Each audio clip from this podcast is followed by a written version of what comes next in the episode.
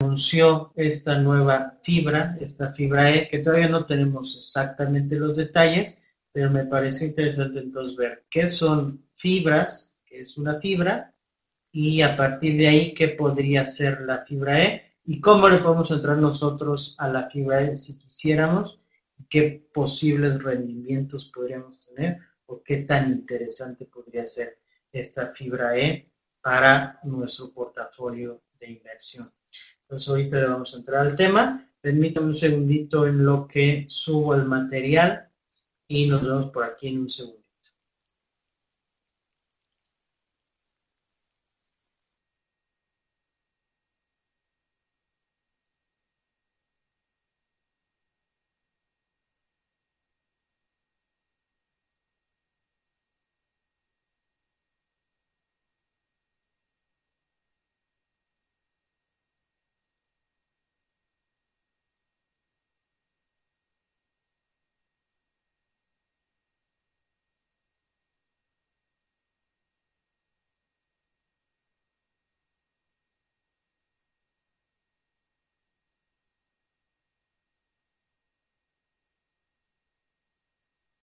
Perfecto, saludos a todos ustedes. Entonces la pregunta es, este, fibras, todos sabemos más o menos qué es, cómo se manejan, fiscalidad y todo lo demás, o estamos en, en blanco. Por ahí me comentan, por favor. Saludos a todos. Fibras, si sí lo ubicamos, lo conocemos, lo manejamos.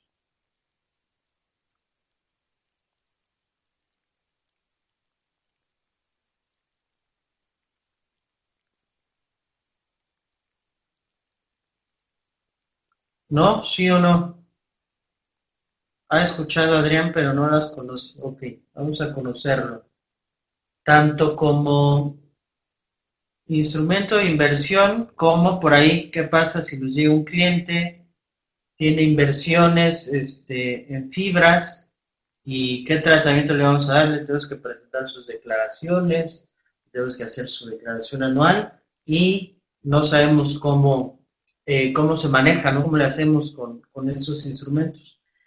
Eh, bueno, vamos a verlo entonces. La mayoría no. Me parece bien para entonces verlo eh, con detalle y ver precisamente, la idea es que a partir de esto veamos qué, qué pasa con esta fibra E que anunció el presidente Enrique Peña Nieto. Entonces veamos. Fibras, ya decíamos, no es ¿Qué decía Santa? Que no es con la que se lavan los trastes, sino estos, así se llaman, son fideicomisos. Entra, yo normalmente, ya por costumbre, digo las fibras, me refiero en femenino, aunque si nos ponemos estrictos, pues deberían ser los fibras, porque son fideicomisos de inversión, pero se oye medio raro y bueno, yo soy acostumbrado a decirlo eh, las y la mayoría de la gente creo que lo maneja creo que lo maneja así. Pero, si se ponen estrictos, pues son los fideicomisos, son los fibras. Pero bueno, eso es un poquito irrelevante.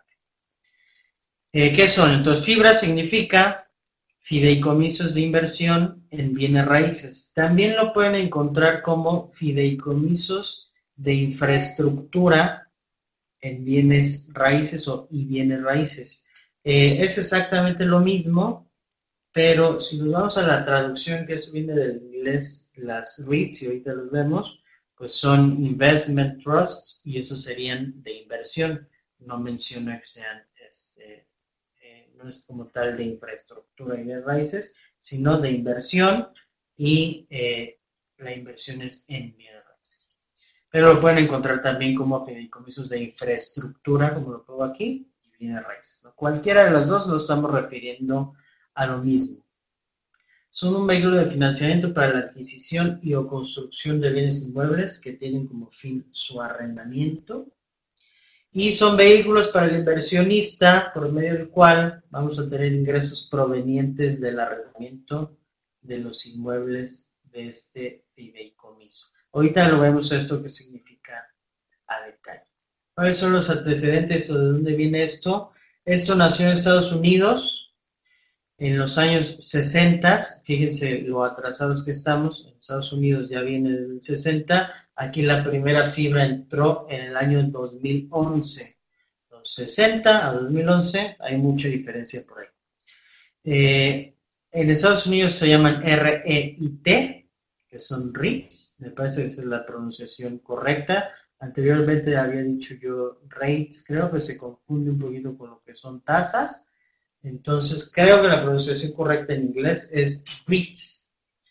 Eh, son instrumentos o muchos instrumentos hay ya alrededor del mundo, como 20 países más o menos en el mundo, tampoco es que esté súper globalizado esto, aunque claro, en los mercados financieros pues, hay pocos realmente eh, avanzados a nivel mundial, ¿no? Tenemos algo de Europa, Europa, algo de Asia y poco de América.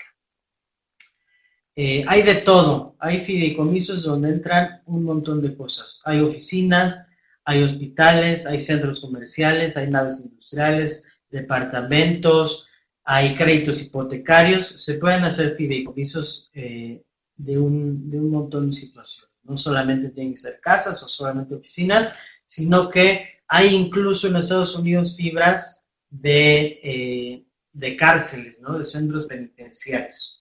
Allá, pues algunas privatizadas, eh, no como acá, y hay una fibra o hay fibras que son de centros penitenciarios.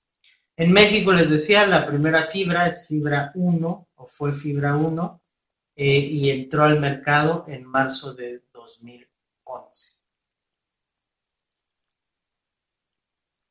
Voy viendo algunos me dejan, por favor, me van dejando sus este, comentarios o preguntas, como estoy viendo la presentación en la otra pantalla, para cuando regrese poder atender eh, algunos de los comentarios. ¿Cuál es el marco legal donde encontramos estos fideicomisos en las leyes mexicanas? Eh, si ustedes ven la ley del impuesto sobre la renta, el artículo 187 y 188. En el 187 encontramos los requisitos para que seas considerado fideicomiso de inversión de raíces y entonces tengas los beneficios que están dentro de la propia ley del impuesto a la renta. Básico, constituido en base a leyes mexicanas y que la fiduciaria sea una institución de crédito residente en México. Se tiene que dedicar a la adquisición o construcción de inmuebles que sean destinados al arrendamiento. Ese es el único fin que se le puede dar, que estén destinados al arrendamiento. ¿Ok? Si, compras un edificio de oficinas, es eh, el fin que vas a darle es arrendar ese edificio de oficinas. O un centro comercial, pues arrendar eh, los locales del centro comercial. O compras un montón de propiedades para casa habitación, la renta de esas propiedades de casa habitación, ese es el fin que le tienes que dar al, fideicomiso. Eh, lo interesante por la parte de inversión es que están obligados a distribuir el 95% del resultado fiscal. Es decir, el 95% del resultado fiscal hay que regresárselo a los inversionistas, a los tenedores de los certificados. ¿Ok? Entonces, 95%, casi todo el pastel que tienes del resultado fiscal, se lo tienes que regresar, es decir, distribuirlo como si fuera una especie de dividendo. El 95% se distribuye eh, como una especie de dividendo a los inversionistas. Es la parte donde es un vehículo de inversión bastante interesante. Contrario a lo que pasa con cualquier otra empresa que no necesariamente tiene que decretar dividendos y no necesariamente el inversionista va a recibir eh, beneficios por los dividendos. ¿no? Hay empresas que no decretan el plano de dividendos, hay otras que tienen dividendos constantes. En este caso, todas las fibras van a tener que, por obligación, distribuir el 95% del resultado fiscal. Eh, aparte, todo lo que construyan o todo lo que compren no lo pueden vender en cuatro años. ¿no? Los cuatro años de estarlo arrendando y ya después de los cuatro años en teoría sí podrán venderlo, aunque recordemos el fin es que sigan con ese arrendamiento y sigan distribuyendo el resultado fiscal. Algunos índices que nos pueden decir cómo van los fibras en los mercados financieros. En la Bolsa Mexicana de Valores hay un índice de fibras, se llama BMB Fibras. Eh, hay un MSCI REIT Preferred Index, hay un Dow Jones Equity REIT Index, un United States REIT, hay uno de Standard Poor's y hay un sinfín de índices que ya podríamos encontrar por cada sector, eh, sobre todo en el mercado de Estados Unidos. En el mercado mexicano, donde hay muy, muy poquitas fibras, solamente tenemos obviamente un solo índice, que es el BMB Fibras. ¿Cuáles son los objetivos entonces de estos fideicomisos? Eh, es impulsar el desarrollo inmobiliario en México, ser fuente de liquidez para desarrolladores, fomentar inversión en bienes raíces a todo tipo de inversionistas y diversificar portafolios de inversión. Si ustedes quisieran eh, ahorita invertir para generar recursos a través de una renta, ¿cuánto tendrían que poner? Pues tendrían que comprar una propiedad, ¿no? ya sea una oficina o ya sea una casa habitación que quisieran ustedes rentar. ¿Cuánto les va a costar eso? Estamos hablando de probablemente millones de pesos, ¿no? Claro, pueden comprar a lo mejor una casa pequeña, alguna cosa así, pero si estamos pensando en una inversión promedio, por ejemplo, aquí en la Ciudad de México, muy difícil que encuentren cualquier tipo de propiedad eh, por debajo ya de las cifras de un millón de pesos, ¿no? Y que les pueda generar un ingreso interesante. Entonces estamos hablando de un millón, un millón y medio, dos millones y para arriba, ¿no? No toda la gente, obviamente, tiene eh, un millón de pesos o dos o los que sean para comprar una propiedad y vivir eh, o generar ingreso de esa renta. No necesariamente vivir solamente de esa renta, pero generar algún ingreso de ese arrendamiento. Eh, es para, un, para una persona que tiene un recurso bastante elevado o relativamente elevado en relación al general de la población. Eh, y estos instrumentos abren la posibilidad de participar en el mercado del arrendamiento sin la necesidad de poner un capital grande. Podemos entrar literalmente desde 25 pesos. Claro, pues, el dividendo o la utilidad que vas a tener de 25 pesos, pues va a estar medida en los centavos, pero no importa. El punto es que podemos participar en el mercado del arrendamiento, a lo mejor tenemos 50 mil pesos, a lo mejor tenemos 100 mil pesos, no nos alcanza para adquirir ningún bien inmueble, pero si nos alcanza para invertir en un fibra, en una fibra, y a partir de ahí generar el mismo rendimiento en términos porcentuales que si hubiéramos comprado una propiedad eh, más grande. Y ahorita vemos algunas diferencias y ventajas y desventajas entre un arrendamiento tradicional y una inversión en fideicomisos eh, de este tipo. Continuamos entonces. A ver, decíamos, impulsar el desarrollo inmobiliario en México, correcto. Ese es de hecho el fin, si ustedes leen el artículo 187 de la ley de impulso de la renta, precisamente es lo que se menciona. Fuente de liquidez para desarrolladores, ¿no? Es muy común las constructoras o empresas de desarrollos inmobiliarios comúnmente están muy endeudadas, no están bien financieramente y se les hace difícil por ahí tener proyectos de desarrollo más grandes o concluir uno o poder tener varios simultáneamente. Estos fideicomisos les permiten generar eh, esos recursos y tener liquidez. Fomentar inversión en raíces a todo tipo de inversionistas, lo mencionaba. Aquí ya no es para nada más si tienes a partir de cierto capital, sino que está prácticamente abierto a todo el mundo. Así tengas 100 eh, pesos o 1000 o 10 mil o 100 mil, puedes entrarle eh, a un fibra. Y, diversificar tu portafolio de inversión también, si estás en pura renta variable, esto, si bien tiene un componente variable, también va a tener un ingreso fijo. Eh, o por lo menos constante, si no es fijo es por lo menos constante a través de eh, la distribución de los rendimientos. Ese es más o menos el esquema de cómo se maneja el fideicomiso desde cómo empieza a operar y es parecido también eh, a este. Vamos a ver los pasos entonces. Una empresa, número uno, aporta eh, él o los inmuebles, ¿ok? Los aporta, el fideicomiso los recibe y va a colocar certificados, se llaman CBFIs, lo pongo acá en el chat, CBFIs, que significa certificado bursátil fiduciario inmobiliario. No son acciones, son CBFIs, son certificados, aunque se compran y se operan igual que una acción en la Bolsa Mexicana de Valores, se llaman CBFIs, ¿no? No son acciones, tienen otro tratamiento. Entonces, los colocan, esos certificados, en la Bolsa Mexicana de Valores, los adquieren inversionistas institucionales o público inversionistas en general, y los recursos de esa colocación, el fideicomiso los va a utilizar para comprar más propiedades, para construir más propiedades, etcétera, y bueno, la empresa que aportó el bien va a recibir o sus certificados o va a recibir eh, dinero.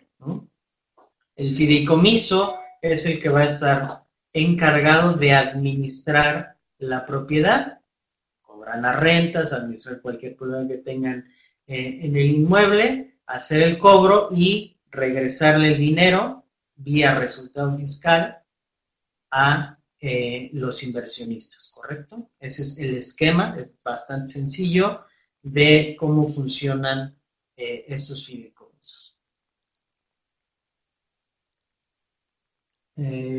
vamos a ver algunos comentarios. Adrián dice, ¿qué tan segura es la inversión? ¿Hay vencimiento? ¿Qué plazo? ¿Cómo es? Eh, es bastante seguro. Es decir, vamos a, vamos a, entenderlo, Adrián. Eh, tú compras una acción de cualquier empresa que tú quieras, de Google, por ejemplo. ¿Qué tan seguro es eso? es una, eh, una cuestión bastante variable, sujeta a la volatilidad, las condiciones del mercado, etcétera, etcétera. Eh, y bueno, tiene un riesgo, digamos, alto. Comprar una acción normal de cualquier empresa. Puede subir, puede bajar, realmente no sabes cómo se va a comportar. La puedes tener minutos o te la puedes quedar años hasta que la empresa en todo caso pudiera quebrar. En el caso de los fideicomisos, de, de los fibras, ¿cómo funciona? Tú tienes, eh, eh, compras una cantidad X de certificados, ¿no? Eso va a depender del dinero que quieras meter y del valor que tenga el certificado en ese momento.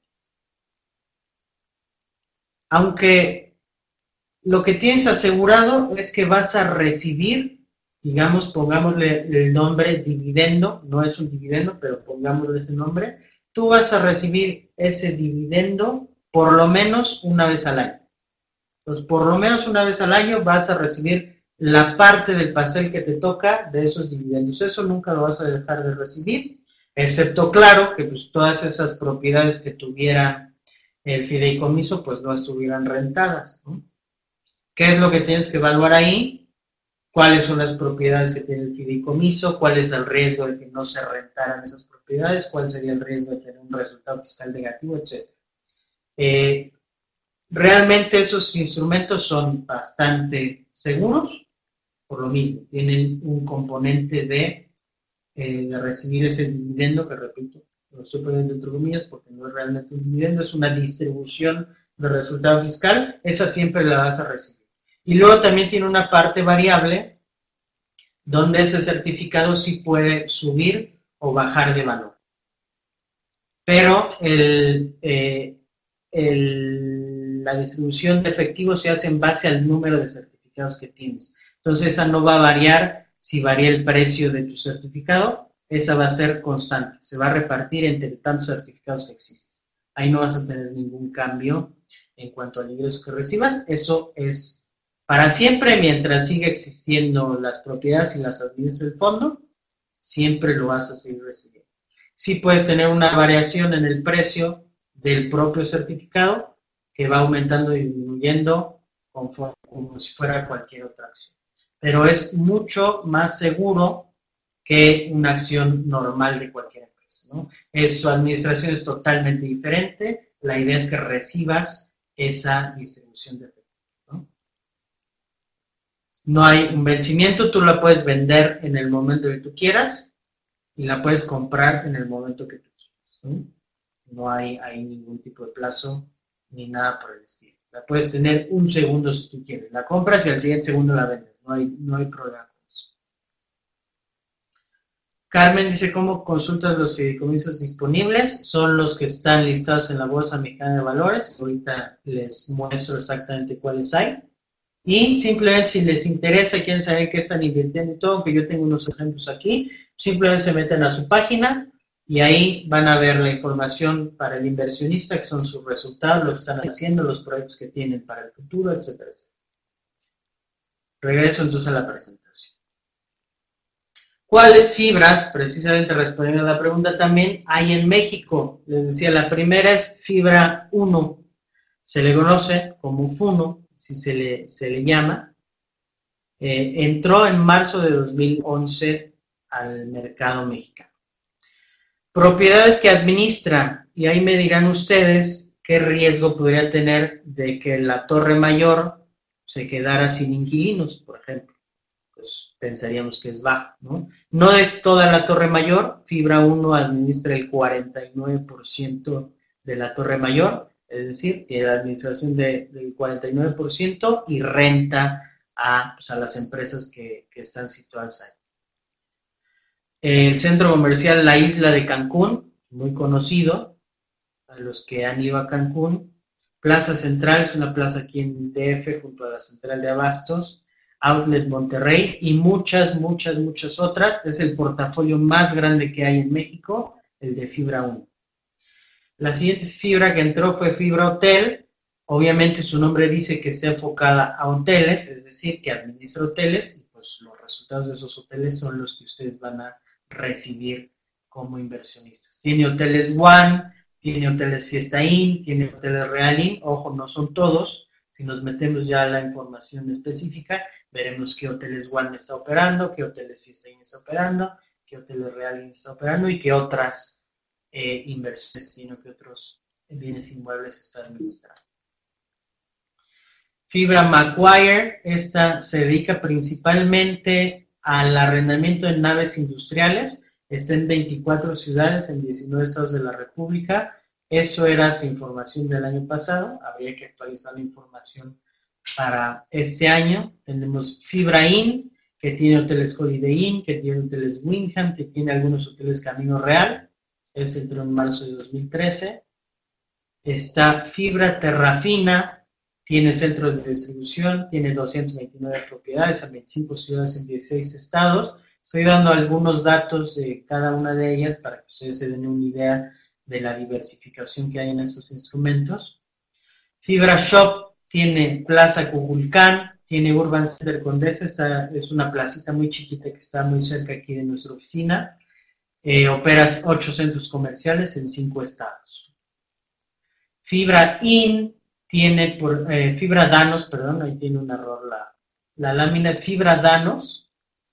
Tiene, por ejemplo, los edificios aquí en Reforma 222, tiene Parque Delta, Parque Lindavista, Parque Duraznos, que son plazas muy grandes aquí en el DF. Y el proyecto más reciente que tiene es el de Toreo, Parque Toreo, que es un desarrollo muy grande, una plaza que ya está operando, pero con unas torres de oficina grandísimas aquí también este, entre la Ciudad de México y el Estado de México, ¿no? donde era el, toreo. Las que hay, esas son todas las que hay eh, a la fecha, en 2015, que ustedes pueden consultar en la Bolsa Mexicana de Valores. Tenemos a Funo, a Danos, Fibra HD, Fibra MQ, Fibra PL, Fijo, Fin, Fibra Monterrey, Fibra Shop y Fibra Terrafina. Esas son todas las fibras que tenemos en el mercado mexicano. Son muy poquitas en relación a, por ejemplo, el mercado americano, pero son instrumentos interesantes y que yo creo que pueden crecer mucho eh, en el futuro. Esa es su opinión propia, ¿no? Realmente, eh, si ustedes quieren operar ahora mismo, la, solamente hay una que realmente tiene una eh, digamos, una liquidez importante, que sería fibra 1. ¿no? Es la más conocida, es la más grande y es la que más se opera en México. Yo creo que Danos es una fibra muy interesante y todas las demás también tienen componentes bastante buenos, pero no son tan líquidas en cuanto a que las podamos comprar y vender a precios justos. Por ahí todavía el volumen es, eh, es poco. Tenemos que entender que son instrumentos relativamente nuevos en México. Vamos a leer más comentarios. Dice Adrián que si se tiene que pagar honorarios del corredor o colocador. No, lo único que tú tienes que hacer como inversionista, como inversionista, lo único que tienes que hacer es tener una cuenta en una casa de bolsa y comprar el certificado. Y eso te costará, depende de tu casa de bolsa, eh, una comisión por la compra. Las comisiones en México andan por alrededor del punto 25%, punto 25% por operación de compra o venta. Entonces, eso significa que ese costo es relativamente bajo, es, insignificante prácticamente para hacer una inversión. Realmente no significa, no significa nada, ¿no? Eh, estamos hablando que no sé, inver 50 mil pesos o 100 mil pesos y estarás pagando de comisión 250 pesos, ¿no? Realmente como comisión no, no tenemos ningún problema.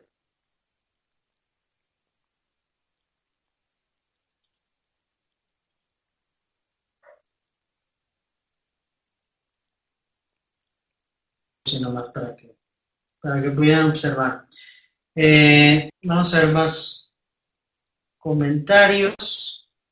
Esa sería la mejor forma de invertir sin tanto riesgo y con mayor seguridad en esta época de volatilidad. Esa pregunta es interesante. Eh, históricamente, Carmen, sí, correcto, la comisión se paga a la hora que compras y a la hora que venden, no hay más comisión. A menos que en tu base de bolsa te cobren otras comisiones por otra, por administración de cartera o cualquier otra cosa, pues tendrías que pagar esas comisiones, pero como debe ser, normalmente es Comisión de compra, punto 25%, comisión de venta, punto 25%. Sobre el importe de tu compra y sobre el importe de tu venta. Si tu negocio es una comisión más barata, pues entonces sobre tu comisión, ¿no? Eso ya dependerá de, cada persona. Eh, decíamos, lo de la volatilidad es interesante.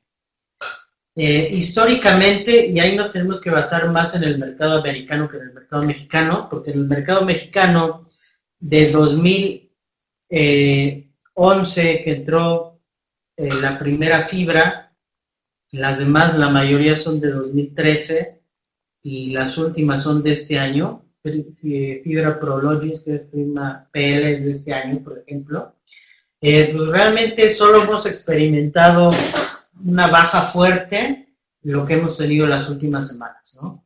No hemos tenido mayores movimientos en ese periodo en la, en la bolsa mexicana y no podemos medir exactamente cómo se manejan estos certificados en un, en un esquema de volatilidad alto.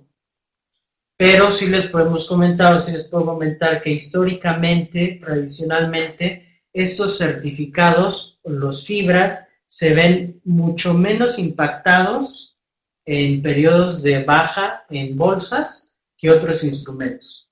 ¿Y por qué? Porque realmente les va a afectar, al arrendamiento le va a afectar lo que pasa en alguna parte del mundo. Normalmente no, normalmente el arrendamiento es constante, ¿no? Nadie se va a salir de su casa, dejar de arrendar su casa porque los chinos traen un desastre con su bolsa de valores. Las, las empresas seguirán rentando sus oficinas, la gente seguirá rentando sus casas, los comercios a lo mejor le impactaría tal vez un poco más a las fibras dedicadas a centros comerciales, caso de una crisis, pues podrían tener más problemas ese tipo de negocios que cerraran o, o algo por el estilo. Pero lo que es arrendamiento de casa habitación, arrendamiento total de oficinas, se mantiene básicamente igual, no tiene tanta variación, no tiene tanta volatilidad ese mercado. Por lo tanto, los propios certificados, el negocio sigue igual. Tú tu distribución de efectivo la vas a tener básicamente eh, o la tienes garantizada. Es realmente raro que hubiera una crisis realmente en el mercado de arrendamiento, pues sería raro, ¿no? ya estaremos hablando de una supercrisis de otra, de otra magnitud. Entonces, realmente la parte, el negocio como es, que es el de arrendamiento, ese es el negocio, el negocio de arrendamiento va a seguir sin importar la volatilidad que hay en el mercado y por lo tanto tú tus rendimientos eh, que los pueden pagar trimestrales o los pueden pagar de cualquier manera, los vas a seguir teniendo. Entonces, por eso normalmente no les afecta tanto en periodos de volatilidad. Sin embargo, eh, el precio del certificado, pues sí, normalmente, si todo va a la baja, también va a bajar. Eso no va a afectar, repito, el monto que a ti te toca de la distribución del efectivo. Eso no te va a impactar de ninguna manera. Lo que sí va a cambiar es el precio de tu certificado bursátil. Eh, estamos haciendo aquí una comparación, fibras contra arrendamiento. Poniendo ventajas y desventajas. Por ejemplo, fibra, podemos invertir desde montos pequeños. Les decía, por ejemplo, les doy datos al momento. Eh, un certificado de fibra 1, 35 pesos. Y pueden comprar uno, entonces pueden invertir desde 35 pesos. De Prologis, 26 pesos. Pues si ponen 26 pesos, compran su certificado y listo, invirtieron desde 26 pesos. La inversión en un arrendamiento tradicional, pues tendrán que comprar una casa, tendrán que comprar una oficina y esa no cuesta 25 pesos, costará un millón, dos millones, tres o lo que cueste en, en donde lo estén viendo, ¿no? Eh, la fibra puede tener mayor diversificación, ¿no? Pueden comprar, este, pueden estar invirtiendo en naves industriales, en oficinas, en casa habitación y estar diversificados de alguna manera. O si ya nos vamos también a Estados Unidos, pues hacen cárceles, en hospitales, en, un, en una diversidad de cosas. Eh, es mucho más difícil diversificar en la parte de arrendamiento tradicional o de inversión en, en símbolos tradicional, porque entonces tendría yo que comprar una casa y luego comprar una oficina y luego comprar un hospital. Eso no es, eh, no se puede hacer tan fácil, ¿no? Requerimos mucho, mucho, mucho más dinero. Eh, la fibra es muchísimo más líquida que un bien inmueble. Es decir, yo la fibra, el certificado que tengo, lo vendo en este segundo, en este instante si quiero, y tengo el dinero en este mismo momento que la vendí. En cambio, si quiero vender mi casa para, porque necesito ese dinero, pues tengo que ponerla a la venta, a ver cuándo me tardo en venderla, hacer todo lo de las escrituras, etcétera, etcétera. Eso me puede llevar meses. Y la fibra, para hacerla líquida, me va a llevar pues segundos, ¿no? Eh, las fibras tienen todavía actualmente eh, ventajas fiscales interesantes por sobre lo que es un arrendamiento tradicional. Y el riesgo de la minusvalía en capital eh, sería el riesgo más importante de las fibras, ¿no? Es decir, que mi certificado, si lo compré a 35 pesos, pues mañana o en el futuro, pues valga 20 y perder por ahí eh, algo de capital. Y la casa es más difícil, una casa, una propiedad, es más difícil que pierda valor. Ojo, que sí puede perder valor, porque esa es eh, una de las mentiras o mitos de invertir en bienes raíces, es que toda la vida van a subir.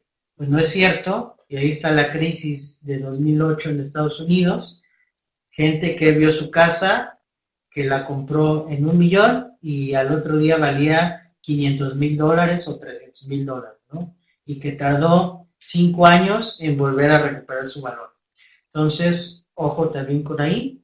Eh, con eso no es necesariamente libre de riesgo comprar una casa, un departamento, una oficina, pero sí es mucho menor el riesgo a que mi certificado fibra pierda, pierda algo de valor. Aunque pensemos que a largo plazo, a largo plazo los dos se mantendrán eh, bastante similares, pero en, corto plazo pues sí puede ser mucho más riesgoso. Vamos a ver más comentarios. Carmen, ya dijimos, eh, cómo consultar los fideicomisos, ya dijimos son los que están disponibles y los que se seguirán agregando Por ejemplo, decíamos fibra E, que es lo que, lo que está interesante ahora. Lo que dicen las fibras es que es una opción segura y en especial en bienes raíces. Es una forma de entrar al mercado de bienes raíces sin tener que poner todo el dinero para comprar una propiedad y con rendimientos muy similares y en muchos casos superiores a un arrendamiento normal y mucho más líquido, ¿no? Serían las ventajas. Eh, ¿Qué porcentaje de rendimiento ofrece la fibra? Tendrá un ejemplo, sí. Eh, lo más interesante fue fibra 1. Llegó a dar rendimientos este, muy, muy, muy buenos, ¿sí? Eh, sobre todo en la parte variable, que no es la idea, pero en la parte variable fue muy interesante, ¿no? Rendimientos de más del 50%. De hecho, estaba platicando con una persona hace algunas semanas que se salvó de lo que fue FICREA. ¿Recuerdan lo que pasó en FICREA? Esta eh, Sofipo era, ¿no? Sociedad Financiera Popular, que se robó el dinero de un montón de gente. Pues resulta que esta persona se salvó de entrar a FICREA porque todos sus amigos le estaban diciendo, oye, FICREA está dando un rendimiento buenísimo, del 10% y no sé qué, ¿por qué no le entras?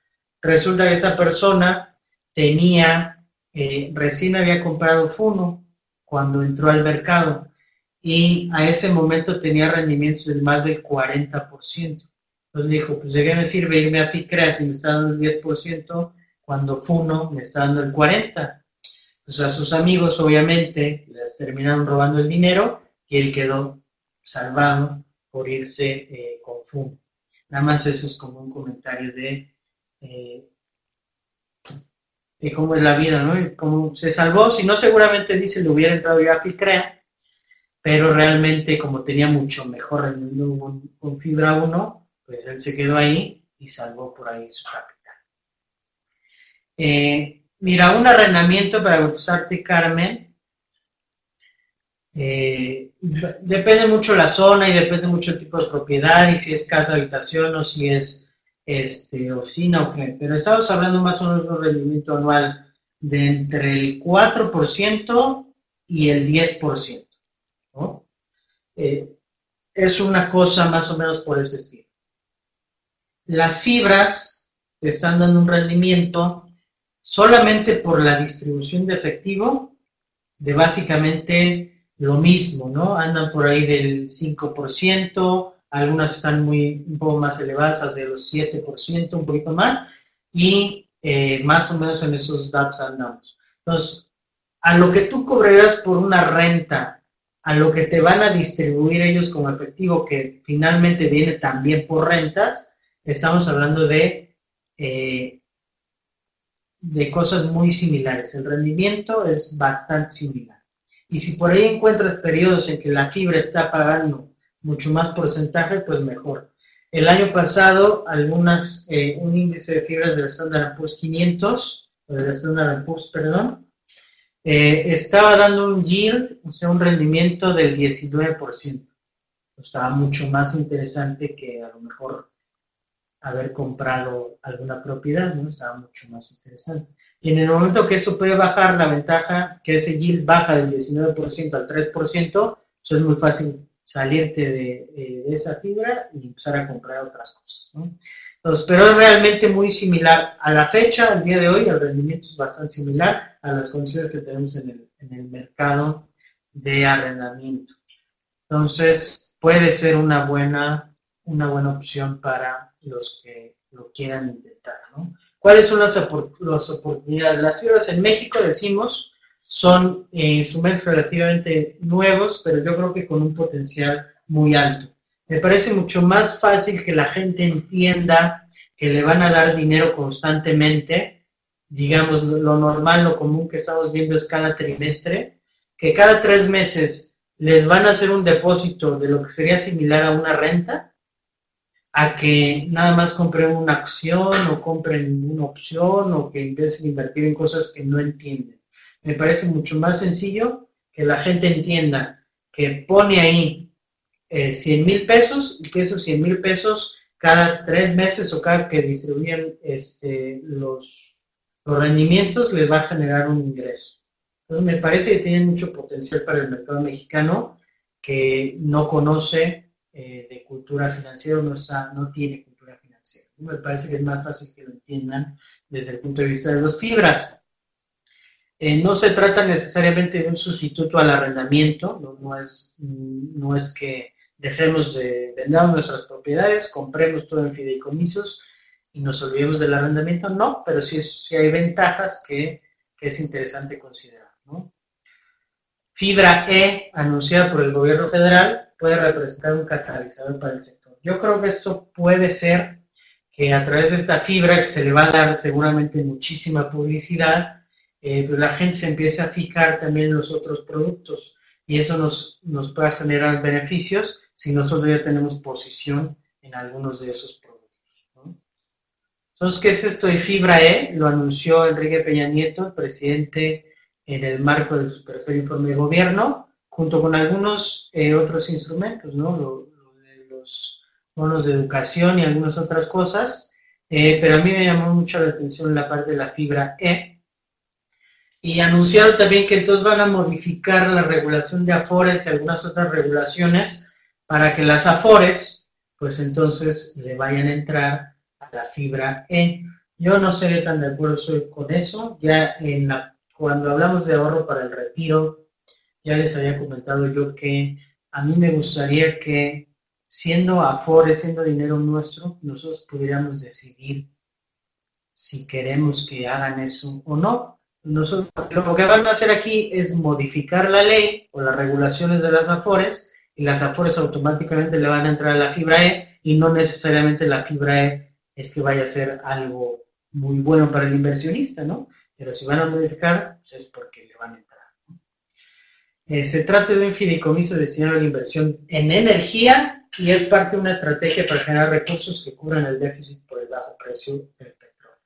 Es decir, esta fibra E, como veíamos, la fibra eh, hotel, pues está dedicada a hoteles, fibra shop, pues normalmente centros comerciales, fibra MQ, pues son naves industriales, pues fibra E va a ser de energéticos. Todavía no sabemos exactamente qué empresas, qué eh, bienes son los que van a estar amparados por esta fibra, pero, por ejemplo, Fernando Portela, subsecretario de Hacienda, dijo que el nuevo vehículo servirá a todo tipo de empresas que tengan proyectos o activos estabilizados que generen flujos estables y que serán ofrecidos al gran público inversionista a cambio de recursos que las compañías pueden seguir invirtiendo en nuevos proyectos. Pues, no sé exactamente hacia dónde vaya, pero entiendo más o menos que tú eres una, eh, perdón, tú eres una empresa en el ramo energético, quieres entrar a la fibra E, pues pones a disposición tu empresa o tus activos o tus bienes, no sé exactamente cómo vaya a funcionar, y se van a emitir los certificados, se pondrán en la bolsa y ahí se podrán adquirir por parte del público inversionista les generará un recurso a esas empresas que utilizarán para seguir creciendo sus negocios o invertir en nuevos negocios. ¿no? Eso parece que es más o menos el esquema, pero habría que ver exactamente qué empresas son las que les van a entrar y qué es lo que nos van a ofrecer. Recuerden que el fin de la fibra es que haya un bien, que ese bien se dé en arrendamiento y que esos, el resultado fiscal de ese arrendamiento se distribuya entre los inversionistas. Esto no sé si es exactamente así, pero está interesante ya que veamos las regulaciones, que veamos qué empresas son las que van a entrar, que veamos cuáles van a ser los rendimientos, cuál es el flujo que nos van a regresar. Si va a entrar verdaderamente como fibra, es que le va a entrar al 187 de la ley del ISR y va a funcionar así. Si no, pues no se debería llamar fibra. Pero bueno, pues así le pusieron fibra, entendemos que se dedica a algo así, ¿no? Para la parte, cerramos con la parte fiscal, Carmen. Para personas físicas, lo que te regresan, lo que te dan como especie de dividendo, que es la distribución de efectivo, es las personas físicas la consideran como ingreso por arrendamiento. ¿Ok? Es ingreso por arrendamiento tu casa de bolsa, que es tu intermediario financiero, te va a hacer una retención y listo, ¿no? Tú lo consideras, no tienes que hacer pagos provisionales ni nada por el estilo. Simplemente eh, te van a dar eh, el efectivo, te lo van a depositar en tu cuenta, te van a hacer la retención y listo. Tú lo tienes que considerar como ingresos por arrendamiento. La parte de ganancia de capital por fibras está exentas de ISR, no como cualquier otra acción que eh, es la tasa del 10% por ganancias de capital. Fibras están exentos. Es la parte, es la parte fiscal de las fibras y repito, eso lo vamos a encontrar en 187 y 188 de ley del impuesto de la renta.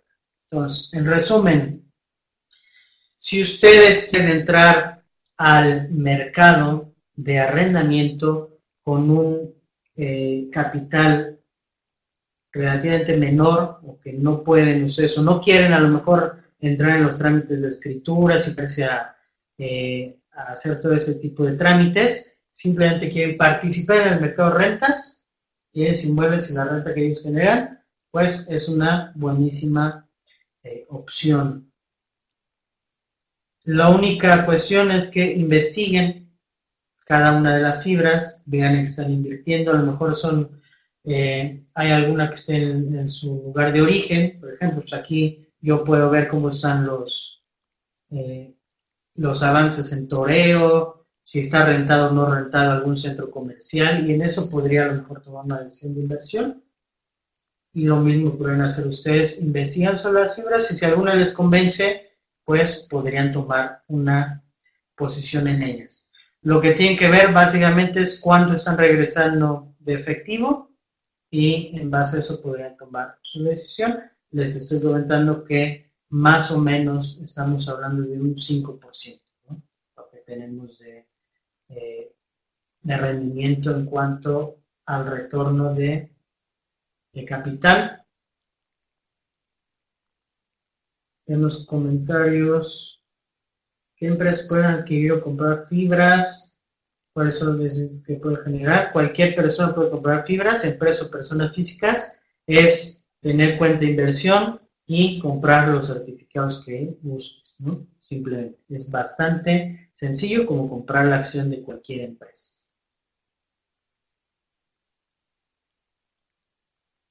¿Alguna más? Preguntas eh, antes de cerrar. Nos quedan dos minutitos. Si alguien tiene algún comentario adicional, duda, no queda claro cómo se opera, eh, cómo las podemos comprar, cómo nos depositan los rendimientos, cada cuánto, etcétera, etcétera, adelante, ¿no? Si no, pues vamos cerrando. Acá en la lámina les dejaron nuestros datos de contacto, contaduría.org.mx, info arroba el, el, correo general, dirección arroba contaduría.org.mx es mi correo, 52 56 38 23 teléfono en la Ciudad de México, Twitter nos encuentran como AMSPCRS, mi Twitter es mi nombre, Jacobo Fournier, y me pueden encontrar en otras redes sociales igual bajo el mismo nombre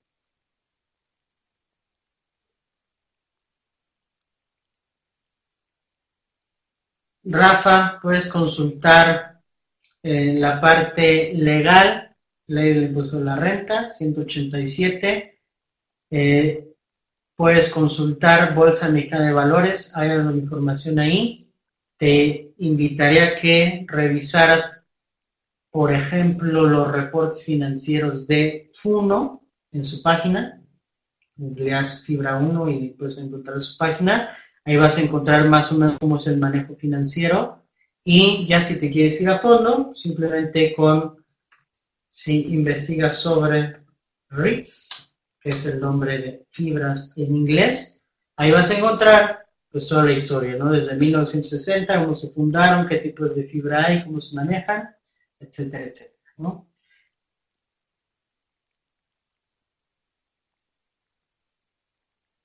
No habiendo más dudas, yo los dejo y acabamos el tiempo, los dejo por el día de hoy y nos vemos la próxima. Muchas gracias a ustedes y saludos.